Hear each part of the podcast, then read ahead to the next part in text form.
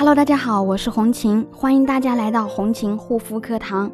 今天来跟大家分享一个粉丝问我的问题：激素脸在修复过程当中，到底能不能湿敷做面膜呢？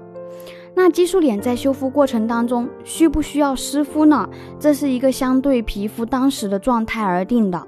如果是说在停用激素的戒断期，那这个时候面部它出现红、干、痒的状态，湿敷呢？它虽然可以让角质层暂时性的得到滋润的效果，但是也没有多大的作用，因为这个时候皮肤它基本是没有锁水能力的。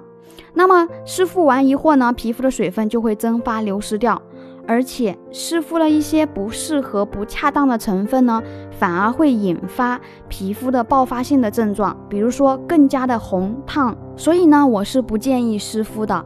那有一些朋友说，有一些人呢教他。啊，激素脸要早晚做湿敷半个小时，甚至有一些夸张的一天敷几个小时。那很多人就会反映说，在这样的一个操作之下呢，皮肤它会出现更加的爆红、爆痘、刺痛啊，甚至是脱皮的现象。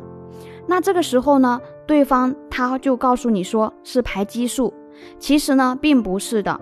这只是因为皮肤过度水合，从而引起的皮肤细菌滋生造成的问题而已。所以呢，如果你是激素脸或者屏障受损的敏感肌肤，千万不要盲目的去做湿敷，以及频繁的去敷面膜。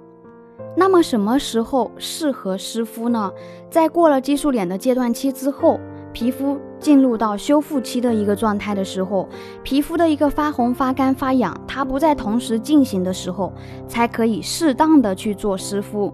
一般的话呢，一次时间不要超过五分钟，几天一次即可。如果你也有激素脸的问题、肌肤困扰，可以加红琴的微信：幺三七幺二八六八四六零。好啦，今天的分享就到这里，感谢大家的收听，我们下一期再见。